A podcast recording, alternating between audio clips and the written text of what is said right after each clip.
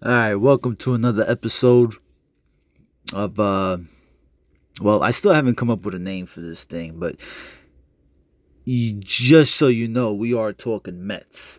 And um happy Memorial Day weekend. It's Friday. The Mets were off yesterday. We go into this series against the Philadelphia Phillies, a team that uh all of us Met fans just love to hate. Um it's always fuck Philly always. The Mets are coming off a I don't know what kind of series you would call the one they just had with the San Francisco Giants.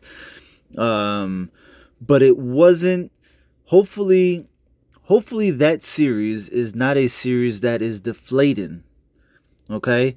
And what I mean by that is I hope that with a, a day off on Thursday, uh the Mets go into this weekend series against the Philadelphia Phillies with their heads a little bit high.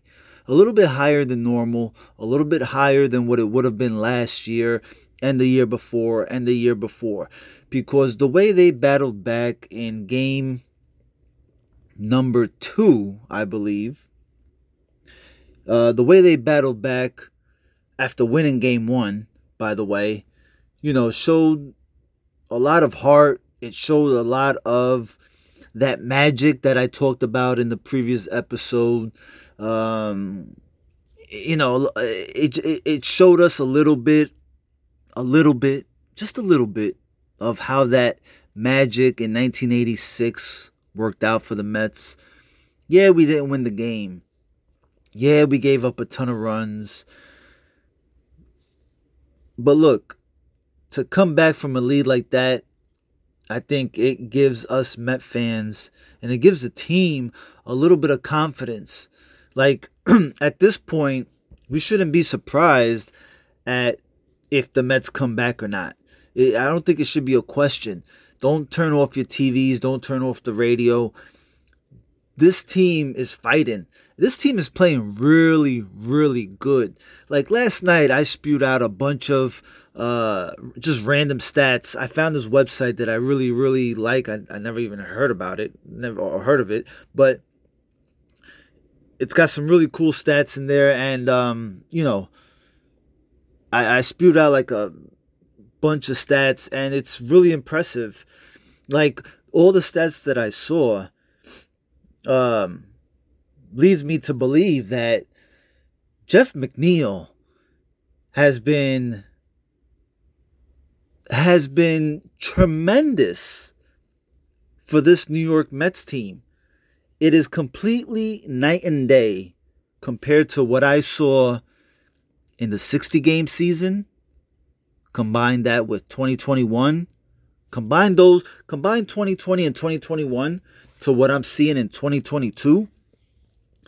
It is just night and day with Jeff McNeil. He's got some crazy stats. Um, he's playing really good ball. I hope he's okay. He slid into that wall in the third game of the series against um, against the Giants, and it was a blowout. Like he didn't really have to fucking do that. But again, I think it goes back and it shows where this team is mentally.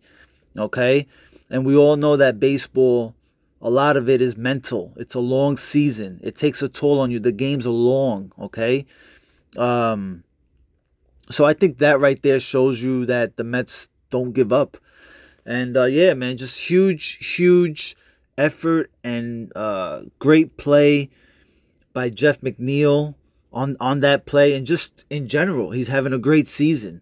Uh, Lindor is starting to really come around. Like it's really getting to the point where, um, it's getting to the point where there's nothing anyone has a reason to say anything negative about Lindor.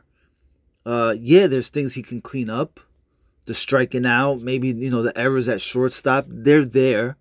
They're not terrible. Like, he doesn't fucking lead the league in errors at shortstop. But, you know, it's been a little sloppy, but nothing, nothing to be concerned about. He's still very elite on the field. But it's getting to that point where now, you know, there's really not much we can say uh, anything bad about Lindor. He's really, really playing good. Um, so yeah, like I said, don't don't put your head down after that series against the Giants. I hope again it, it, that that that series is not uh, doesn't deflate this team a little bit. I don't think it will. Um, I don't think it will. So going into this series against the Phillies, the Mets hold a seven and a half game lead over the Phillies and the uh, Braves. Who the uh, actually the Phillies and the Braves just played a four game series and they split, which is actually perfect. Which is actually perfect. Um, we only we only lost a half a game um, in this as far as yeah we only lost a half a game lead over those two teams here in the last few days so that's that's pretty good.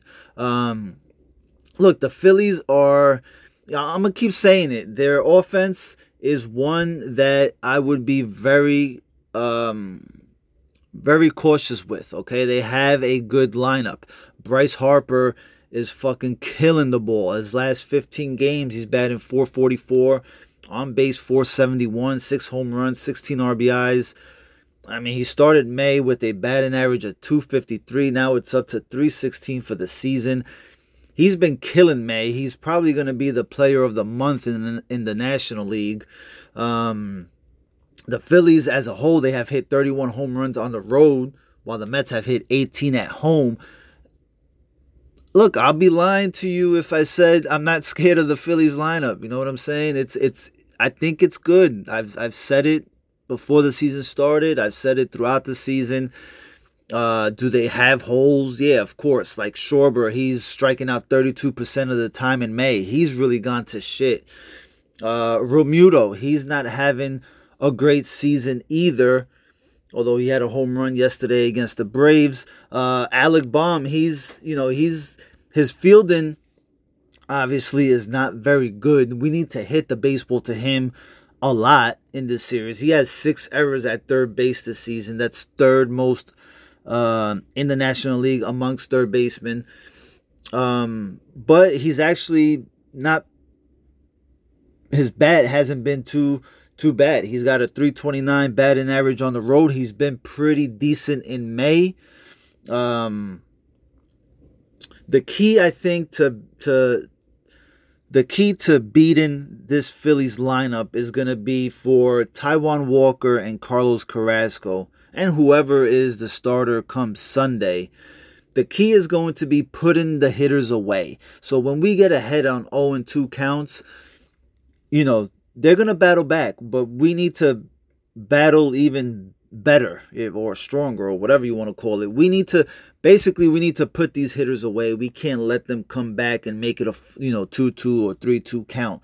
That's going to be the key uh, because the Phillies are one of the better teams in uh, the National League uh, you know, hitting with 0-2 counts. So that's definitely going to be um, a key in this series this weekend. Um, you know, we'll see what happens. I think the Mets need to take care of business here against the Phillies and the Nationals coming up.